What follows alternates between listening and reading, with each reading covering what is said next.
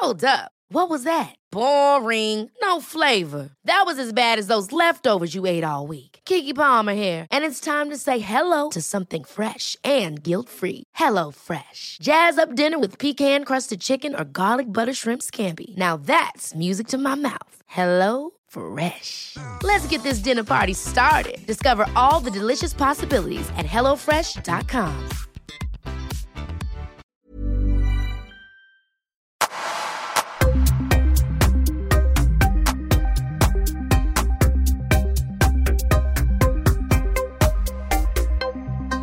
Pontus Ströbeck, välkommen till Öppet sinne. Hej hej! Eller vad ska jag säga? Tack tack ska jag kanske säga. Det är det man säger. Det är lite olika där hur man vill Ja, vill hur man vill framstå. Men det, just nu var jag mer som en liten romsk kvinna som sitter vid ett Konsum. Så här, hej hej! Du bröt i alla fall trenden. De flesta brukar säga tack så mycket, kul att vara här eller något Ja, i ja, den ja. stilen. Jag Hej, vet inte om det är kul att vara här än. Det återstår ju Ja, att se. men det, vi vet ju inte. Nej. Det är ju det som är spännande med våra möten oftast. Ja, men verkligen. Alltså då pratar jag generellt med allas möten. Ja. I, så.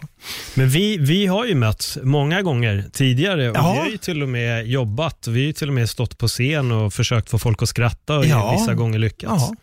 Så det är Ja, långt. för mig har jag alltid lyckats, men jag vet inte, jag kan inte tala för dig. Nej, det där är, det Det är, är, den svårt. här det är svårt. Själv, illusionen om en själv. ja, själv, din självbild, ska vi prata om det? Precis, vad man tror, hur rolig man är eller inte. Ja, exakt. Ja, men det är oftast när man lyssnar på sådana här gamla, alltså jag går ju way back, sen 91 körde jag ju, började köra standup. Eh, Men när man lyssnar på vissa, jag har lyssnat igenom nu under coronatider, jag har lyssnat på vissa tapes och sånt. Vissa av sakerna var ju inte kul som man gjorde. Men fick du skratt ändå? Ja, oh ja, folk skrattar ju, men man bara känner så att, ah, där borde jag ha gjort annorlunda. Mm. Så. Men det är inte därför jag är här. Nej, precis. Prata gamla minnen. Men jag måste i alla fall lyfta för att jag vet att majoriteten av mina lyssnare känner i alla fall till lättviktsperioden. Ja, Och du var ju med i Lättvikts julkalender 2009 där du Ja, det spelade ja. pappa och tomte. För jag satt verkligen och jag tänkte. var, någon, jag var ond va? Ja, Ja, var det är det enda jag minns. Ja. Du var både snäll och sen blev du nog lite ond Ja. där framåt slutet. kom, Ja. en, kom en riktigt arg människa fram. Ja. Men det är också, där ser man verkligen hur långt tillbaka det går. Jag tror att vi lärde nog känna varandra kanske två år, tre Ja. år innan där omkring Ja, nog tippa. 2006 kanske, eller två, till och med tidigare. Ja, När började du med stand-up? 2007 måste det ha varit. Så det Ja. typ 2007, 2008. Ja, jag började väl någon gång 2004 igen då. Ja. Jag hade ett uppehåll från 90-talet. Så att, Så ja, Du är van vid att prata helt enkelt. jag är mycket van vid att prata. Jag, Tala kanske jag ska säga. Ja, både prata och tala. Eh, Jag eh, har ju, vad blir det nu, 36 års erfarenhet av att stå på scen. Ja. Sammanlagt. Jag har fyllt mina 50. Åh jävlar, att, kan man eh, inte tro. Tack! Nej, det kan man faktiskt inte.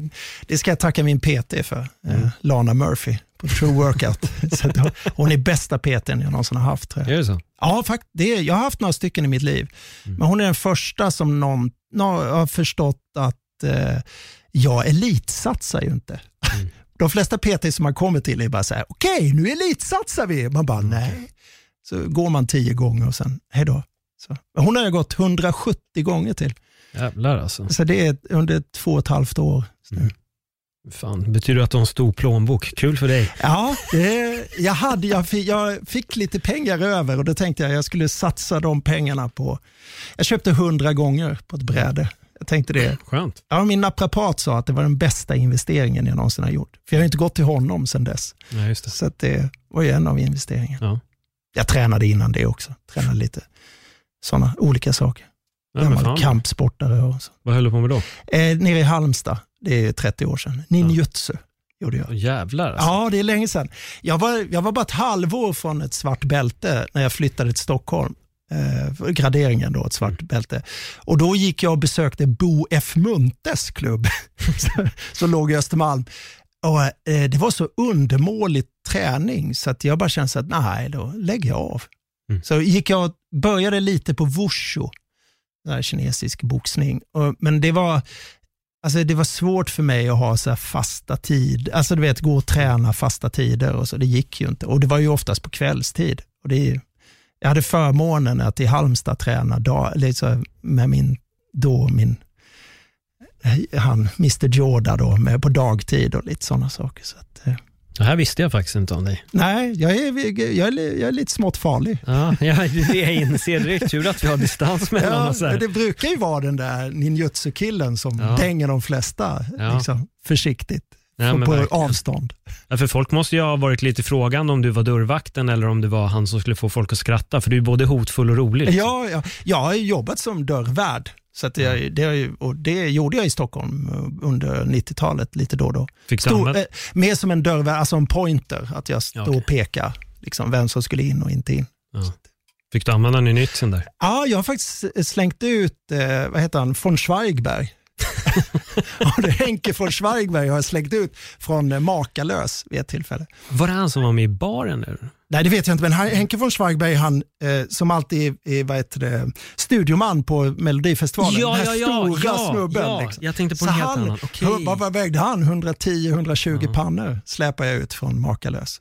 Han var, alltså, till hans försvar, han var topptunn drängfull och jag var spiknykter. Och då, jag menar, att använda någon annans energi, alltså kraft, att få ut, alltså det är rätt lätt när han var bullrig då. Mm. Så han helt plötsligt låg han på gatan på, på mage med mig över. Och jag skrattade och klappade han på kinden och att nu går vi hem. Har ni träffats senare? Ja, och ja han, han kan inte se mig i ögonen. Han, han vill inte att jag tar upp det. Han vill inte vinna. För han, jag tror inte han riktigt minns det heller, utan han får ju också det återberättat. Det var så att han jobbade på Café Opera och vakterna där hade personalfest. Och då gick de till Makalös som var en jätteliten krog där det typ fick bara plats 30 pers. Och han blev lite för bullrig och då sa jag, nu går vi ut. Och det sa han, det gör vi inte alls. Och sen låg han utanför. Så, och jag tror han blev lite förvånad också. Jag är lång, men jag, jag tror inte jag anses vara så hotfull så. Liksom. Folk förstår nog inte. Nej. Det är tjuvnypskillen. Ja, nej, verkligen. verkligen. Och nästan svartbältare. Det är... Ja, fast det är, det är 30 år sedan. Alltså det är inte mycket kvar. Jag märker ju det. Det är inte mycket. Då var det ju liksom träna fyra gånger i veckan. Och, alltså det var ju, och blev, jag jobbade, eller så jag tränade med, när han tränade nybörjarna så var jag med och var dockan, så att säga. Eller var den som han fick kasta runt och visa. Det är det bästa man kan göra, få stryk en stund. Eller, vet, så här, få, eller lära sig att liksom, ta emot. Ja, och då lär man sig också att man inte är så ball som man kanske tror. Nej, precis. Och lite ödmjuk inför Mm. att ja, när man ska på något sätt stå på sig. Eller något. Verkligen. Jag har fått rätt hemska killar att lugna ner sig på en hundradel, för de märker att, att man inte är rädd. Mm. För jag är inte rädd för att få... Eller så här, vad, ja, jag kan, det är fel att säga rädd, men jag är inte... Jag kan få stryk. Liksom. Mm. Det är bang, okej. Och vad vinner du på det? Du förlorar ju snarare på om du skulle damma. Alltså det är ju...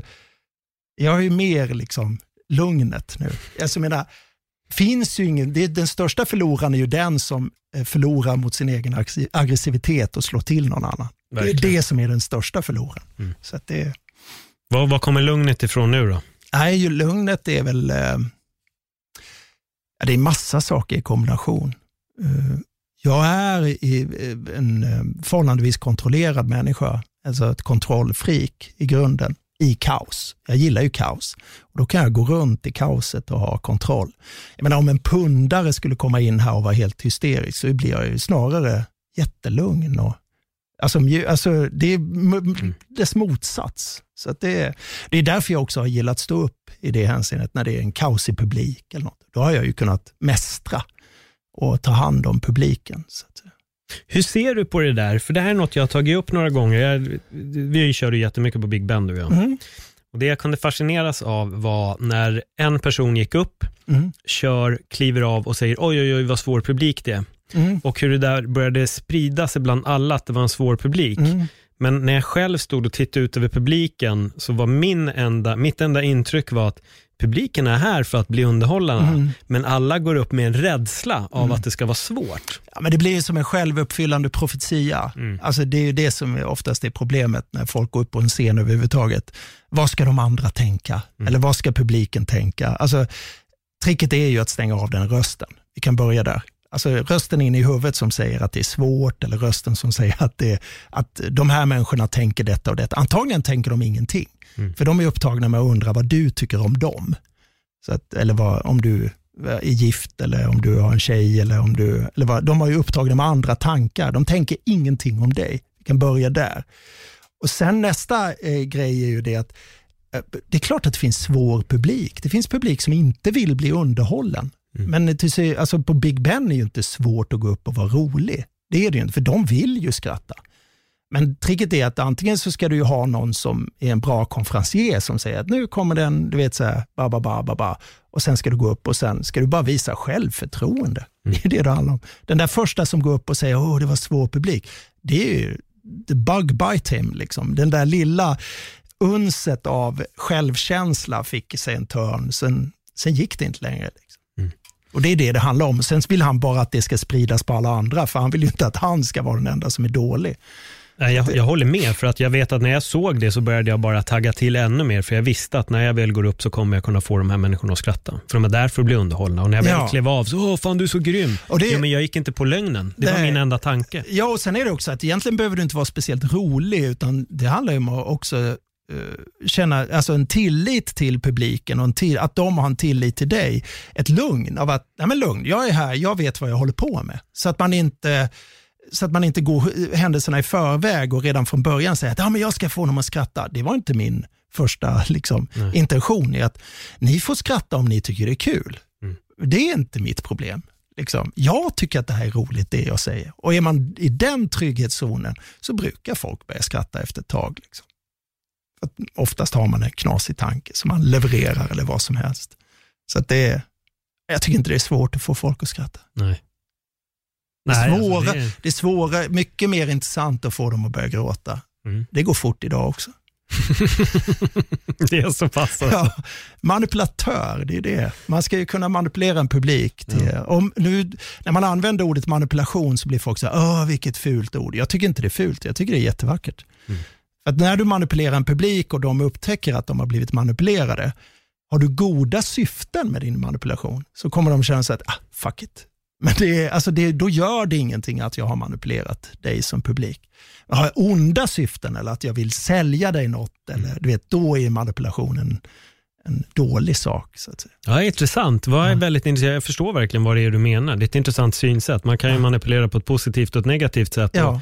Du har ju på ett sätt rätt. Som komiker så är vi ju mästermanipulatörer. Vi vill få er att, få publiken att Ja. skratta och det är vårt jobb. Mm. Och då måste man gå upp där och Sen, sen finns det ju de komikerna som är den typen av manipulatörer att de vill bara gå upp och chocka. Ja. Och då kan jag fatta att folk blir förbannade eller bara fuck you eller bara dra. Eller vad. Och det, den typen av humor är inte lika rolig. Mm. Alltså om det inte finns något underliggande syfte med chocken. Så att, säga. att man vill chocka till att förstå att ja, oj, nu tänkte jag en rasistisk tanke. Eller nu, alltså att den typen av chock är ju bra, men om det bara är chocka att det är liksom ett köns, en könsord i ansiktet på en eller vad man nu är, alltså man dödar barn eller vad det är. Det är ju inte roligt. Är Liksom. inte det där ganska mycket rookie-grejer Jo, också? För det är jo. min upplevelse att det finns de som tror att det bara handlar om chock. För jag, hade, jag vet inte vem det var jag pratade med som blev så, ah, men jag fattar inte varför de tar illa upp, det är ju humor. Jo men du är inte rolig. Kontentan är att di, dina skämt är inga skämt. nej. Som vissa också satt och skrev förut, kommer jag Facebook-stat, jag ska uppträda på rå, jag måste komma på råa skämt. Ja, men börja med att komma på skämt. Mm. Det är väl nummer ett? Ja, ja, men precis. Och sen är det också att eh, även om du kanske sa att du inte är rolig, du skulle ha lärt dig att säga eh, rent, alltså psykologiskt skulle du säga, jag upplever inte dig som rolig. Sen finns det ju andra som säkert upplever honom som rolig, men om du skulle vara helt så korrekt så ska du säga att jag upplever inte dig som rolig, eller jag upplever inte dig som farlig, eller jag upplever inte dig, hur man upplever, vi upplever världen. Det är, vi alla människor upplever, men vi upplever inte den samma. Nej. Det är det vi har svårt att förstå. Så att vi kan ju gå på bio du och jag, så kan vi se en film och sen efteråt så säga fan det är den bästa film jag någonsin har sett, varpå du tänker really? Det här, alltså vi kan ju ha två upplevelser av en film. Och det är samma med verkligheten. Ja, jag skulle precis säga det. Verkligheten just nu upplevs ju på väldigt många sätt. Oh ja, Så det, oh ja. det är väldigt intressant det där hur, hur folk reagerar på allting som pågår nu. Och det kan jag bara säga, jag har haft jättemånga diskussioner om det i just den här podden. Ja, och det, och det kan vi prata i döddagar. Men vad det var anledningen att vi eh, har olika upplevelser av vad som händer nu är ju för att vi har olika upplevelser av vår känslopalett, eller vår emotionella palett. Eh, För, för att göra distinktionen ännu bättre, så emotioner är det du känner inuti dig. Känslor är det vi uttrycker. Mm. Vi i Sverige är rätt slarviga så att vi kallar allt känslor. Men känslor är det vi uttrycker och det vi ser. Vi ser andra människor uttrycka känslor. Men emotioner är det vi har inom oss. Ju bättre du är på att måla upp paletten av dina emotionella fingeravtryck som du har upplevt eller och förklara dina känslor. Ju bättre du är på det, desto bättre tillit får du hos människor med liksom, medkänsla och empati och sympati. Så Det är det det handlar om också, om att måla upp rätt känslobild. Vissa människor målar lite för mycket, vissa kan inte måla alls. De kan inte förklara sina känslor överhuvudtaget, eller sina emotioner snarare. Så att, det gjordes en undersökning där folk skulle förklara eh, hur många eh, känslor som de hade upplevt, eller hur många emotioner de hade upplevt. Och medianen av hur många de skrev upp var tre. Vilket är, det är så sorgligt så jag vet inte vad jag ska ta vägen. Alltså det är, visst, vi har sju grundkänslor, påstå, eller grundemotioner, men sen finns det ju en, en palett av känslor under det. Vad tror du är som gör att, att folk har så svårt med det att beskriva? Eh, vi, har, vi har kanske inte svårt att beskriva, eller vi tycker oss inte ha svårt att beskriva, men vi har, vi har svårt att göra oss förstådda. Mm. Om jag säger till dig, jag vill ha pizza. Vad tänker du då? Ja, att du vill ha pizza. Ja, då går vi och ställer oss framför, på en pizzeria framför deras meny. Mm. Vi vet hur mycket pizza. Det är så, jag vill ha pizza. Är det då att jag vill ha bröd och tomatsås? Vi kan redan börja avvika från tomatsåsen. Vi kan till och med börja avvika på degen. Ska det vara surdeg? Ska det vara pizzadeg? Ska det vara... Alltså förstår du? När vi säger att vi vill ha pizza, det är samma sak som jag är arg. Ja, men är du verkligen arg? Är du besviken? Är du ledsen? Är du... Men vi har bara förmågan att säga jag är arg. Vi har inte förmågan att säga, jag vill ha en quattro stagioni. Jag vill inte ha en pizza, jag vill ha en quattro stagioni. Och då vet alla att okej, okay, det är den pizzan, för det kan jag läsa där. Och det är vi dåliga på. Jag har en teori om att vi här i Sverige är rätt dåliga på vårt eget språk. Att det också på ett sätt begränsar oss från att kunna verkligen gå djupare. Det är något jag upplevt själv ibland när jag ska förklara någonting som kanske är lite djupare än jag vill ha pizza. Ja, Paul, att Paul känner jag en, inte alla män. Nej, nej, men, nej, men det, det. Pratar du om dig själv nu? När du säger att vi i Sverige, är det bety handlar det om dig då? Paul? Nej, men jag tänker, jag tänker på jag språket. Jag tänker på språket. För jag, jag, kan bli imponerad av de som verkligen kan dominera det svenska språket. Men ja. jag upplever många gånger när jag lyssnar på till exempel andra poddar eller folk mm. sitter på tunnelbanan och säger, åh gud, alltså vilken beautiful day det var idag. Mm. Och, du vet. och så kommer alla de här engelska orden in mm. och det på något tar bort så mycket. Ja, det tar bort uh, mycket emotioner. Mm. Alltså, titta på, som Morden i Midsummer till exempel, mm. den tv-serien. Engelsmännen, de bara skrattar ju åt oss för att vi tycker att den är bra eller för att vi tittar på det. För dem är det något jävla överspelt buskis. Ja. Men vi ser inte nyanserna av det överspelta buskiset för det är på ett annat språk. Mm. Och Jag tror också att det är så att vårt språk har blivit, inte, jag ska inte säga fattigare, men det har blivit mer innehållslöst för att vi har slutat läsa böcker. Ja. Alltså vi läser inte alltså, hög, hög eh, litteratur som är lite, med lite bättre språk eller något sånt. Så att, eh, Camilla Läckberg i all ära, men man kanske ska läsa någonting annat också.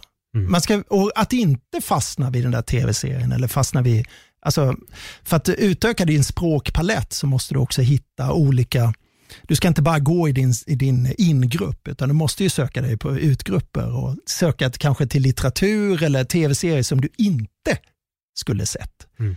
För din in, alltså man blir ju smalare och smalare utifrån vem du umgås med och vem du är med. Och då, alltså nyfikenhet är A och O i allt. Mm. Jag säga.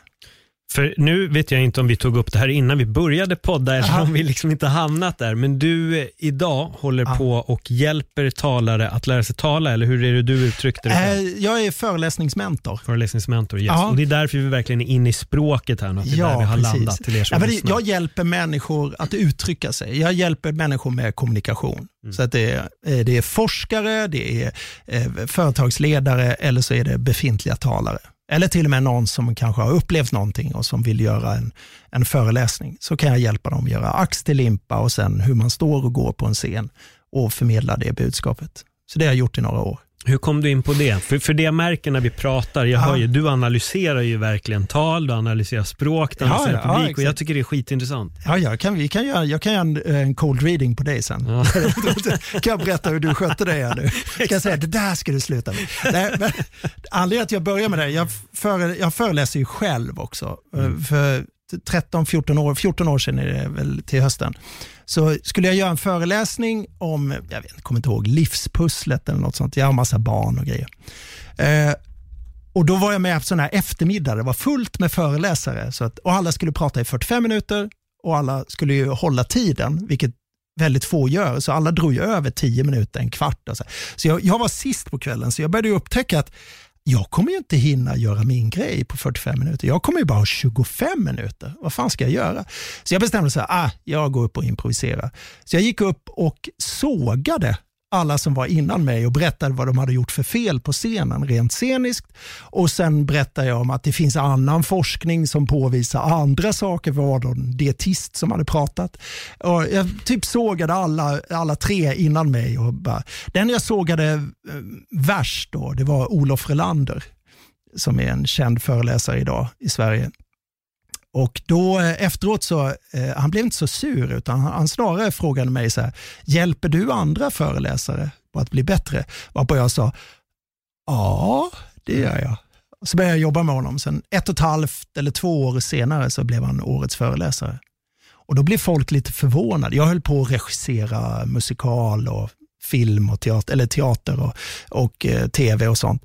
Och så gjorde jag det här lite vid sidan av och hjälpa honom. Men sen när han vann det här priset så började folk säga, what? Han den dåliga, hur har han blivit bäst helt plötsligt? Ah, han har jobbat med den killen.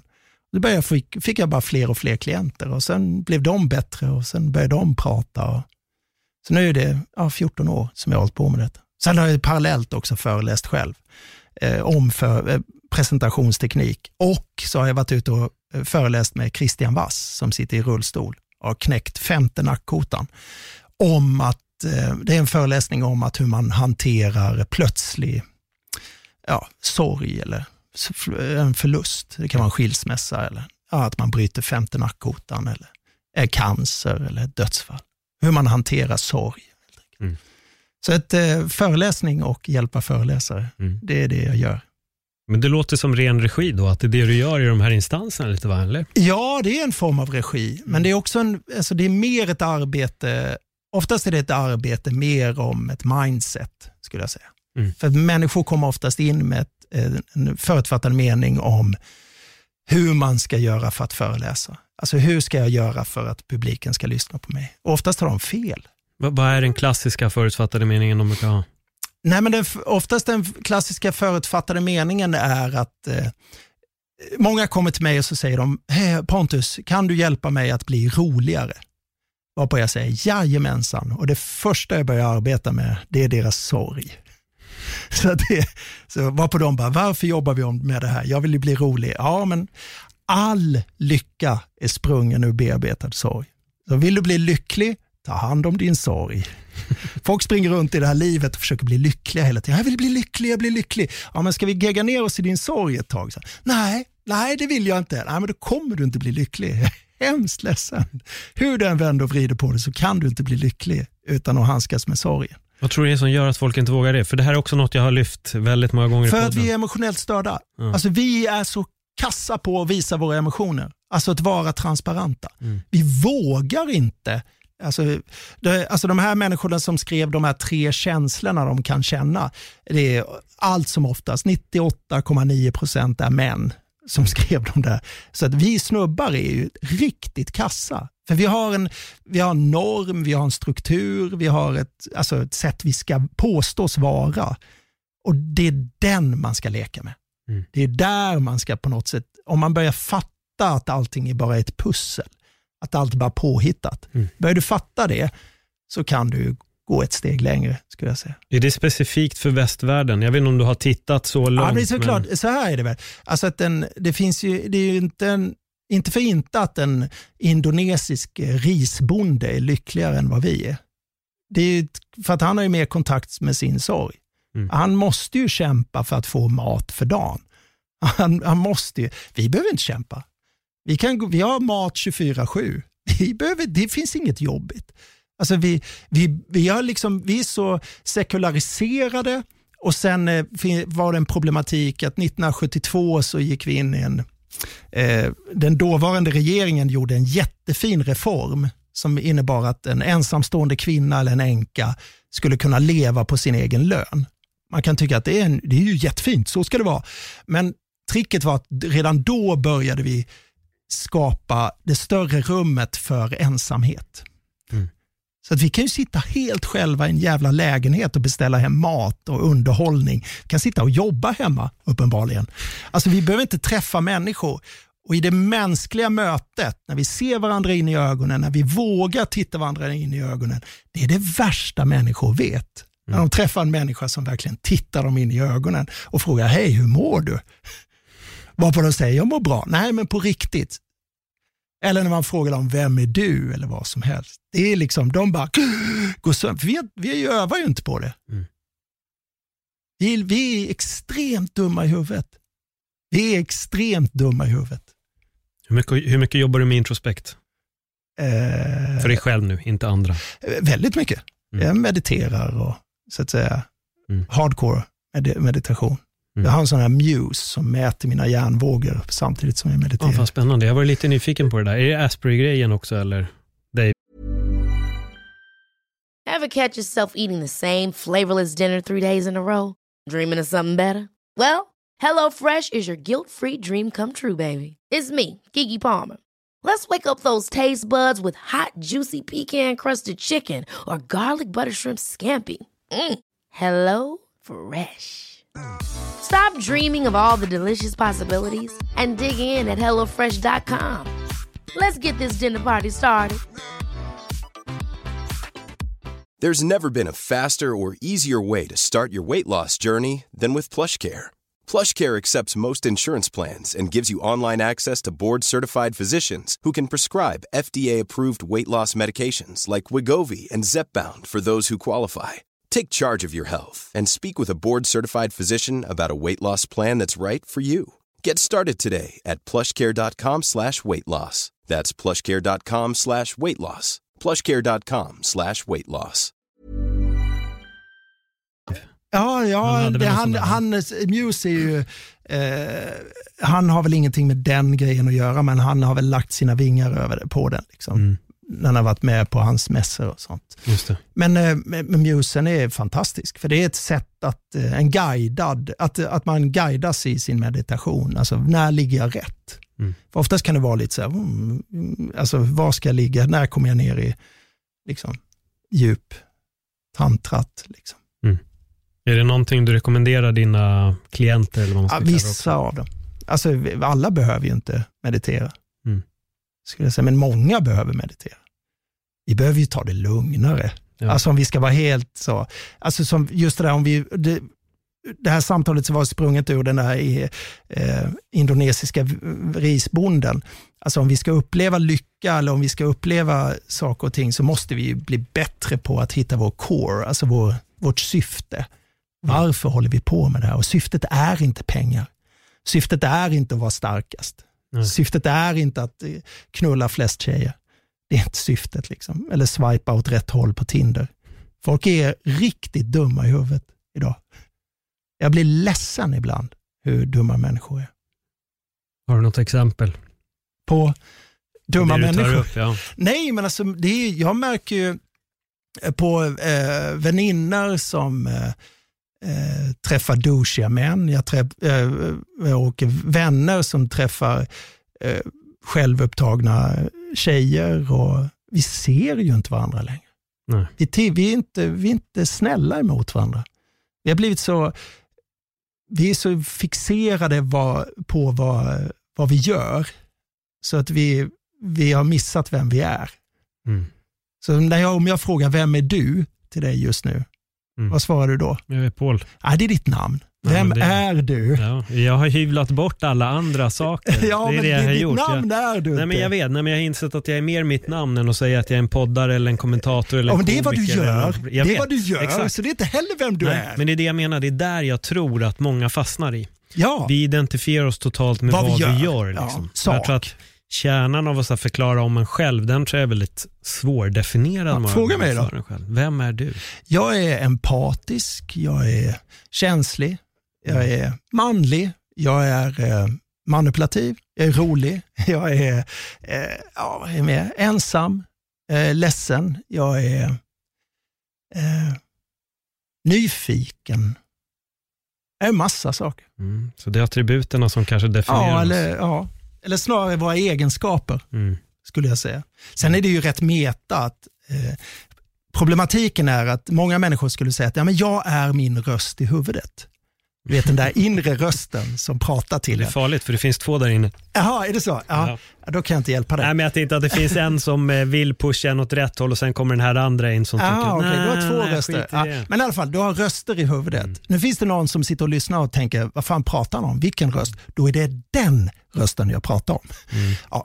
Men i alla fall, det, tricket är att den här rösten, många tror att det är jag, men det är inte du. Utan det är ditt ego. Så det är bara ditt ego. Den där rösten är bara till för, det, för att du ska inte bli eh, eh, utsatt för fara. Eh, problemet är att vi har ingen fara idag. Vi har cykelhjälm och vi, det blir inget lejon som hoppar ut ur buskarna. vi försöker hitta på faror. Alltså att vi kan eh, bli mördade på öppen gata. Man kan bli mördad på öppen gata. Det kan man inte. Eller, ja, folk blir skjutna. Ja, men vem är det som blir skjuten? Ja, det är folk i som är kriminellt belastade eller i en viss grupp. Liksom. Det är de som blir skjutna. Det skulle vara väldigt konstigt om någon sköt mig på öppen gata. Det skulle vara jätte, jättekonstigt. Det händer inte i Sverige. Så, så vi är så sjukt skyddade. Mm. Det. Men den här, hjärn, den här inre rösten berättar för oss hela tiden att det finns. Alltså 70 procent av våra tankar går ju neg till negativt den vill ju gå negativt. Den tänker att nu kommer det börja brinna här inne. Nu går det åt helvete. Ja, vad var det jag sa?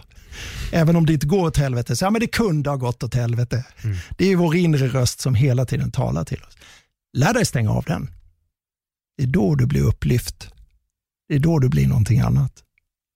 Jag håller med. Don Miguel Ruiz kallar rösterna för eh, parasiten och den allierade. Ah, den okay. allierade är den som vill dig väl och parasiten är den som säger att du inte Men kan. jag vill ju påstå att till och med att båda vill dig inte väl. Alltså ingen av dem vill dig väl. Du ska stänga av dem helt. För mm. de, styr dig, de styr dig dina val för att du eh, ska ta den lätta vägen. Mm. oftast. För att den redan upptrampade stigen. Alltså för att den ser till att du inte ska gå hungrig. Det är det rösten är till för. Den har ju skapats rent kromagnonmässigt för att vi ska liksom vara på tårna hela tiden. Mm. Så att amygdalan hela tiden ska vara, liksom, antingen ska vi slåss eller ska vi fly eller ska vi frysa. Liksom. Och den är ju extremt stark i oss och vi behöver inte den idag. Så jag säger bara stäng av den. Det är det bästa rådet jag har till människor. Hur lyckas man bara stänga av den? Knäppa med fingret. Nej, men, alltså så här, den rösten hittar ju på massa saker. När man kan komma in i ett rum och så tänker man, oj nu tittade han konstigt på mig. Mm. Eh, och det är, ju liksom, det är ju det den rösten gör oftast, hitta på saker. Mm. Alltså att nej, men nu tycker han inte om mig eller nu tänker han så här om mig. Eller den här publiken, den här publiken var svår. Alltså, vet, alla de där grejerna som de där inre rösten hittar på. Och allt är ju en efterkonstruktion ja. eller en självuppfyllande profetia.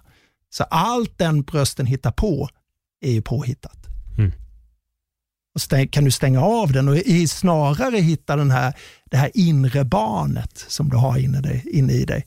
Alltså den som när du var tio månader gammal, så där känslorna var, och alla emotioner var helt raka. När du var arg var du arg, när du var ledsen var du ledsen, när du var glad var du glad. Alla känslorna var bara raka. Men sen när du blir lite äldre så börjar föräldrarna säga, nej men det där gjorde inte ont, eller så där uppför sig inte pojkar. Eller, eller förstår du, ja, vi läggs på ja. massa jävla lager och så. Och det är då egot skapas. Mm. Det är då vi bygger på den där inre rösten av att, hur ska jag passa in? Hur ska jag passa in i den här gruppen? Så den är extremt påhittad och riktigt dum för oss. Mm. Ja, jag kan inte mer än hålla med. Det är den man måste jobba bort hela tiden. Mm. Det är ju så.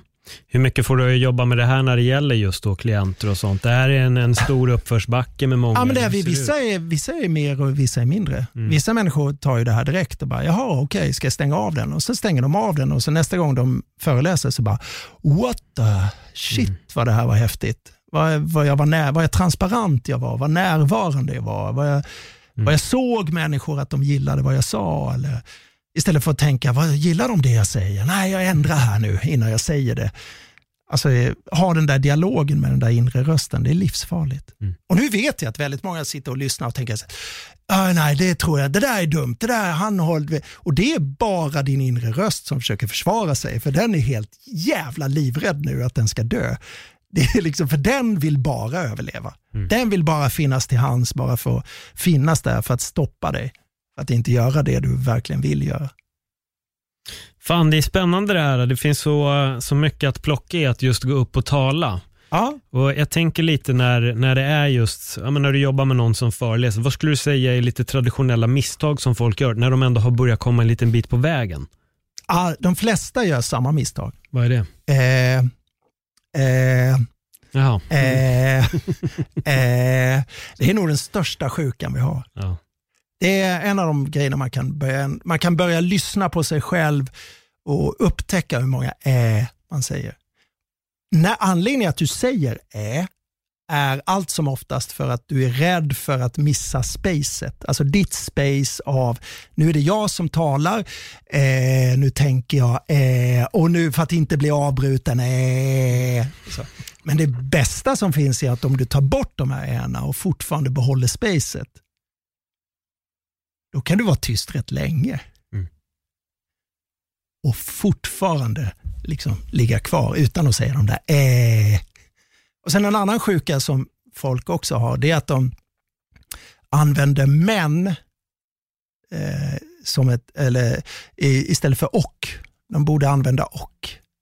Så här, de pratar om någonting, bla bla bla bla bla, men, och sen när de egentligen ska säga och. För att problemet med männet gör att upp, när man säger män, eh, är att uppe i mitt huvud säger så här, ja det du har sagt innan betyder ingenting och nu kommer den riktiga tesen. Och det, det, eller att man avbryter någon annan och säger, men du gjorde det i början. Då betyder det att du egentligen eh, omedvetet säger att du har fel och nu kommer jag med rätt tes. Istället för att säga och, alltså för då ja. håller jag med dig. Så det är ett så bra härskarteknikssätt, alltså, eller rätt sagt för att bli omtyckt. Så just nu tycker jag illa om dig Paul, för att du sa ett men. hade du sagt och så hade jag tyckt om dig. Då hade jag varit accepterad. Då hade, jag tänkt, då hade jag känt tillit, ja. alltså, som är grunden till allt. Men jag tror det bottnar i lite det jag var inne på. Jag, jag, jag, tror ändå att det är lite det här med, med språket. Det finns en mm. begränsning. Jag tror inte alla jag tror inte vi alltid har koll på exakt vad ordet egentligen betyder, Nej. utan man har ärvt någonting och så blir det men, men, mm. men eller äh, ja. att det bara ligger där. Och, sen, och att man inte skrivit manus. Nej. Det är ju problemet. Mm. Det är de flesta klienter, anledningen att de inte fortsätter att jobba med mig, det är för att de tycker det är för jobbigt att jag kräver att de skriver manus. Mm. Du måste ju skriva, och då ska du skriva ner som du pratar. Alltså hur, det du, du ska prata, skriva i talspråk. Många gör misstaget att de skriver i litterär form och det, det är ju inte så vi pratar. Det är därför forskare blir så knasiga när de går upp på en, en, en scen och ska prata om sin forskning. För då tar de hela sin avhandling och sen hurum durum, därum gickum, härum. Alltså då har de ett språk som inte är hur vi pratar. Mm. Så när hur vi pratar till varandra, det är så du ska skriva din föreläsning, i talform. Men skriver du ner vad du ska säga, så vet du vad du ska säga. Sen behöver du inte följa ditt manus, men du har i alla fall skrivit ner så här vill jag att det ska vara. Många går ju upp och bara, jag är en skön kille. Och bara, jag kan improvisera. Men det är, anledningen att de gör så, det är för att de är rädda för att misslyckas tre gånger. Mm. De är rädda för att misslyckas med att skriva manuset, misslyckas med att lära sig manuset och sen misslyckas med att göra framförandet. Då tycker de det är bättre att de är 70-procentiga på scenen och är en skön kille och egentligen bara, alla bara tänkte, eh, det var väl okej. Okay. Fan, det där är intressant. Jag, jag vet att jag kunde, nu när jag tänker på stand-up, ibland skrev jag, men sen var det väldigt mycket som verkligen fick växa fram på scenen. Mm. Men jag har nog bara insett att, jag, sen när jag tittar på allt jag gör så inser jag att jag är väldigt improvisatorisk. Men jag mm. köper däremot mm. att skulle jag hålla en föreläsning på en timme, mm. då skulle jag inte bara gå upp och bara, äh, jag är en skön kille så jag wingar det här. Mm. Jag måste ändå veta, vad, var vill jag? Vad vill jag? Var ska jag? Var ska jag kasta den här bollen? Ja. Anledningen till den här gången för 13-14 år sedan, när alla drog över sina mm. sin tid. För ingen hade ju skrivit manus såklart. Mm. Så att alla bara drog ju över för de ville ju säga allt de ville säga. Mm. Så, istället för att bara kunna klocka det. En A4 i Times New Roman, 12 punkter, enkelt radavstånd. En A4 i sex minuter, enkelt. Människa pratar mellan 125 och 150 ord per minut. Mm. Så det är bara att räkna ord eller kolla A4 med Times New Roman. ja, Då vet man hur långt det är man pratar. Och sen, sen pratar man på ett annat språk så blir det såklart saktare. Och pratar man rocket science så blir det också saktare, för då använder du ord som inte... Men det är intressant det här du pratar om ord faktiskt. För att eh, Många förstår inte eh, själva innebörden med ord, men de förstår inte heller laddningen av ord. De förstår inte riktigt vad ord kan göra med en annan människa. Mm. Så att, och där handlar det om också att använda rätt ord. För att jag använder ju ord som jag vet att din referensram, alltså vad du, vad, utifrån, jag pratar ju med dig för att vi ska förstå varandra och du pratar med mig för att jag ska förstå dig. Så att eh, om jag helt plötsligt eh, på något sätt på ett dolikosfalistiskt sätt sitter här och pratar till dig, eh, på, så kan du ju förvirra dig. Mm. För att som du säger nu, bara, mm, jag förstår, men du har ingen aning vad dolikosfali är. Nej, jag fattar bara vilken poäng du ville få fram. Det var därför jag körde. Eh, det var, roliga var att dolikosfalist är en människa som lider av ett avlångt ansikte. Och du fick ett väldigt avlångt ansikte när jag sa det ordet. Synd att det inte var videopodd här. ja. Ser hur ansiktet växte med tre decimeter bara, upp. Mm, ja. ja. Det är roligt. Men folk förstår inte, folk förstår inte hur vissa hur man sätter ihop vissa ord och vad som händer när man byter ett att och ett och och, ett, mm. och att man komprimerar. Och Det kan du först förstå när du har skrivit ner det en gång i talform. För då kan du titta på den här meningen och säga den som meningen, jag har aldrig sagt att du är en dålig medarbetare. Den kan ju sägas på 13 olika sätt.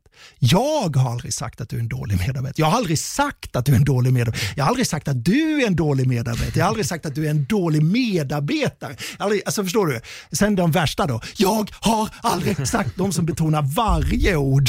Det går ju inte riktigt att antyda. Men hur vi trycker på vissa ord, det är liksom, folk fattar inte hur man ska prata. Men, förstår inte. Nej, men, jag ah, kul, kul. nej, det, det, det där är, är väldigt roligt för um, eftersom att jag kommenterar MMA mm. så har det verkligen blivit att jag måste lyssna.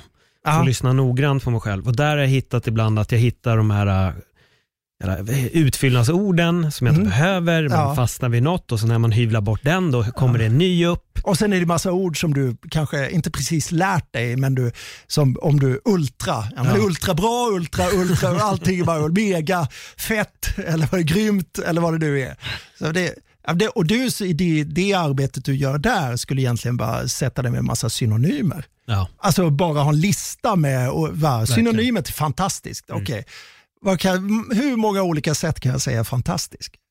Det där är, det är verkligen något. Jag har en synonymordbok hemma, men jag måste bläddra in oftare. Ah. Och jag har tänkt jättemycket på det där, för det är precis det du säger, synonymer är jätteviktigt. Det har jag till och med fått mail om också, inte bara direkt till mig, utan till alla. Mm. Att verkligen läsa mer böcker och, och mm. liksom hitta orden och variera dem. Och, och därmed inte använda ord som kanske inte åhörarna förstår. Nej. Alltså det, jag menar dolkosfalister. Ja, det, nej, men alltså, man ska förstå sin publik och dess referens och mm. konklusion. Alltså vilken referens har du? Och står jag på en scen och säger Björn Borg, du tänker ju på en tennisspelare, mm. antar jag. Hade du varit 20-årsåldern så hade du tänkt kalsonger.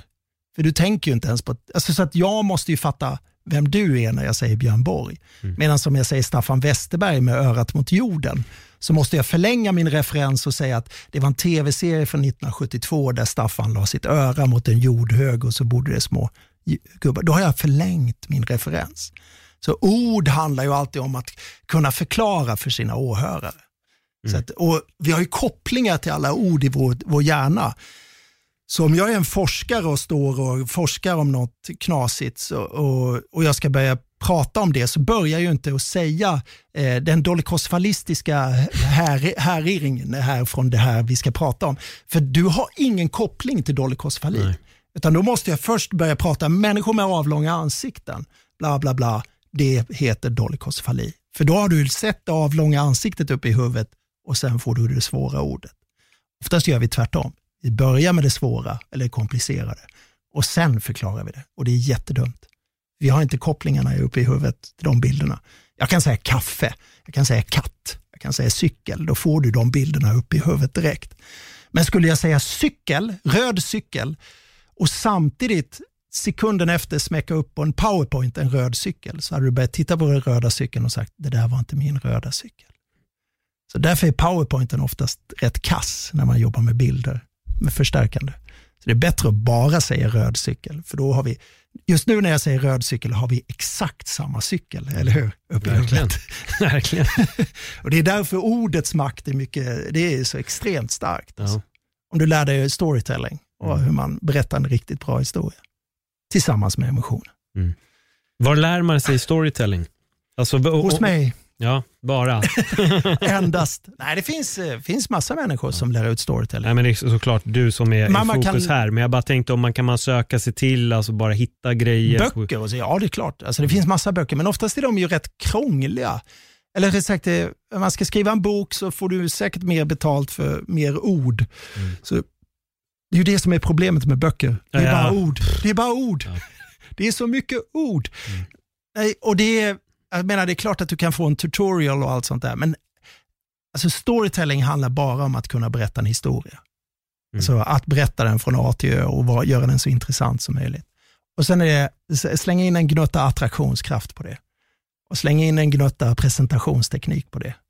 Och slänga in en gnutta ja, kunskap eller åsikter för den delen.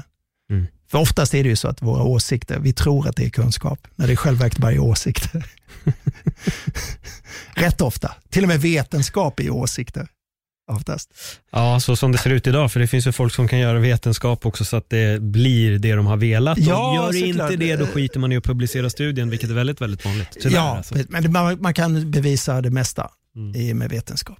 Det, det, vi kan komma överens om är ju att eh, grundämnet kol är kol. Ja. Det kan vi vara överens om. Det, ja. Sen kan tankarna sticka åt andra håll där. Mm, massa håll. En, en, en, liten fråga här. Mm. Det här är något som jag haft en diskussion med. Jag är en sån här som när jag pratar och ska berätta någonting mm. Så kan jag säga till exempel så här då. Eh, ja, men förra äh, veckan, ja, precis, jag börjar då. Eh, förra onsdagen när jag var ute, nej, jag menade tisdag. Ja. Eller fan, var det torsdag? att jag kan haka upp mig i den här att hitta det exakta. Mm. Men sen har jag hört att det här då, i storytelling så ska du, skit i det. Det spelar ingen roll om det var en tisdag mm. eller en torsdag. Nej. Det gör inget. Nej, och det gör ingenting att du tvekar i det. Alltså Nej. eftersom jag är ETAC-utbildad också.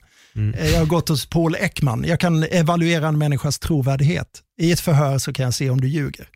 Eh, den klassiska lögnen, eh, man tror ju oftast att den människa som pratar linjärt talar sanning. Mm. Men det är oftast den som ljuger, den som mm. pratar linjärt. Så att när du säger att det var tisdag, det var en torsdag, det är snarare mer sanningsenligt. Så jag skulle säga att jag skulle ta in det i storytellingen.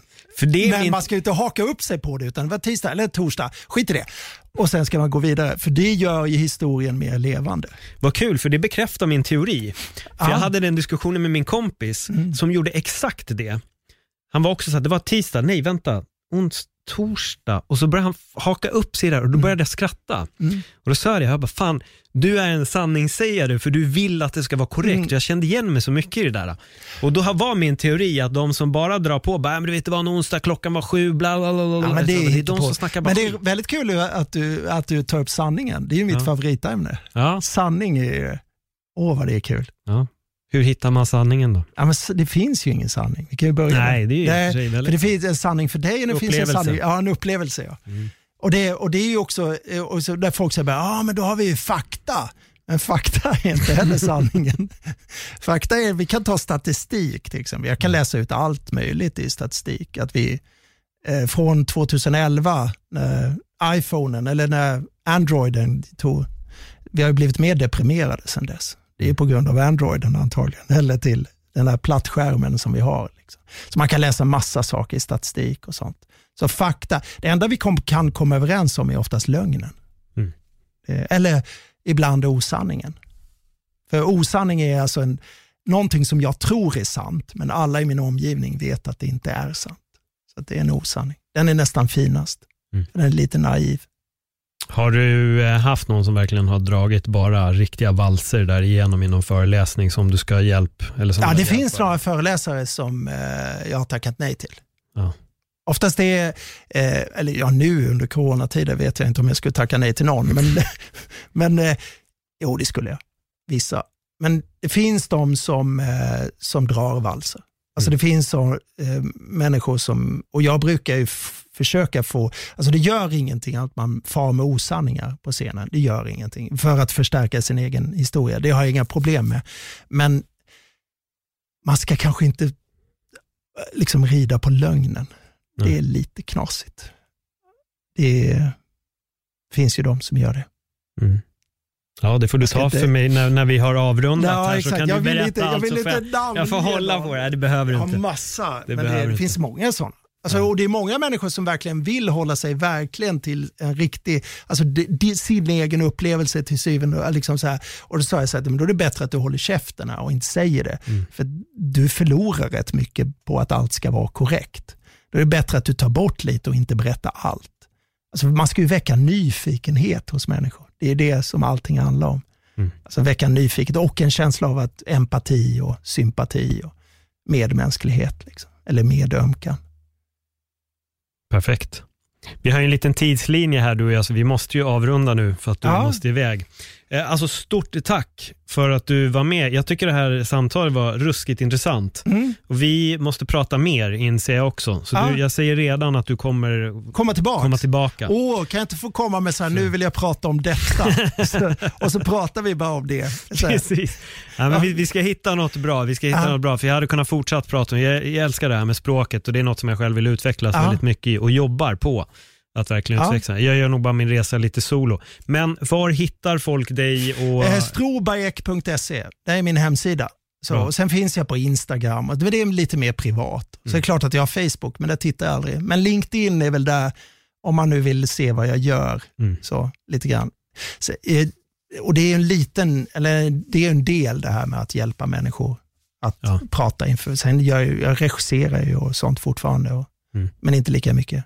Det har tagit lite över det här med talandet. Folk behöver det mycket mer än vad man trodde. Ja, så, men strobaek.se är min hemsida. Länk finns i bion, så det är bara att hoppa in i bion så kommer ni hitta länken ja, där till, till din hemsida. Pontus, supertack för ett bra samtal. Ja. Fint värderat samtal med många ord. ja, ja, det var roligt. Nu ska, vi, nu ska vi gå igenom mina notes där fel. Spännande. Tack så jättemycket. Tack, tack. Till er som har lyssnat, om ni uppskattar avsnittet så glöm inte att kolla igenom fler intressanta samtal och prenumerera jättegärna på podden. Tills nästa gång, ha det jättebra. Hej då!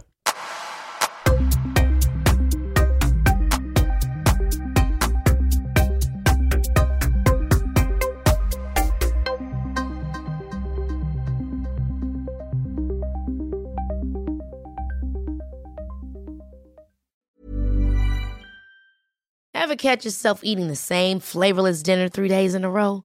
Dreaming of something better? Well, HelloFresh is your guilt-free dream come true, baby. It's me, Gigi Palmer. Let's wake up those taste buds with hot, juicy pecan-crusted chicken or garlic butter shrimp scampi. Mm. Hello Fresh. Stop dreaming of all the delicious possibilities and dig in at HelloFresh.com. Let's get this dinner party started.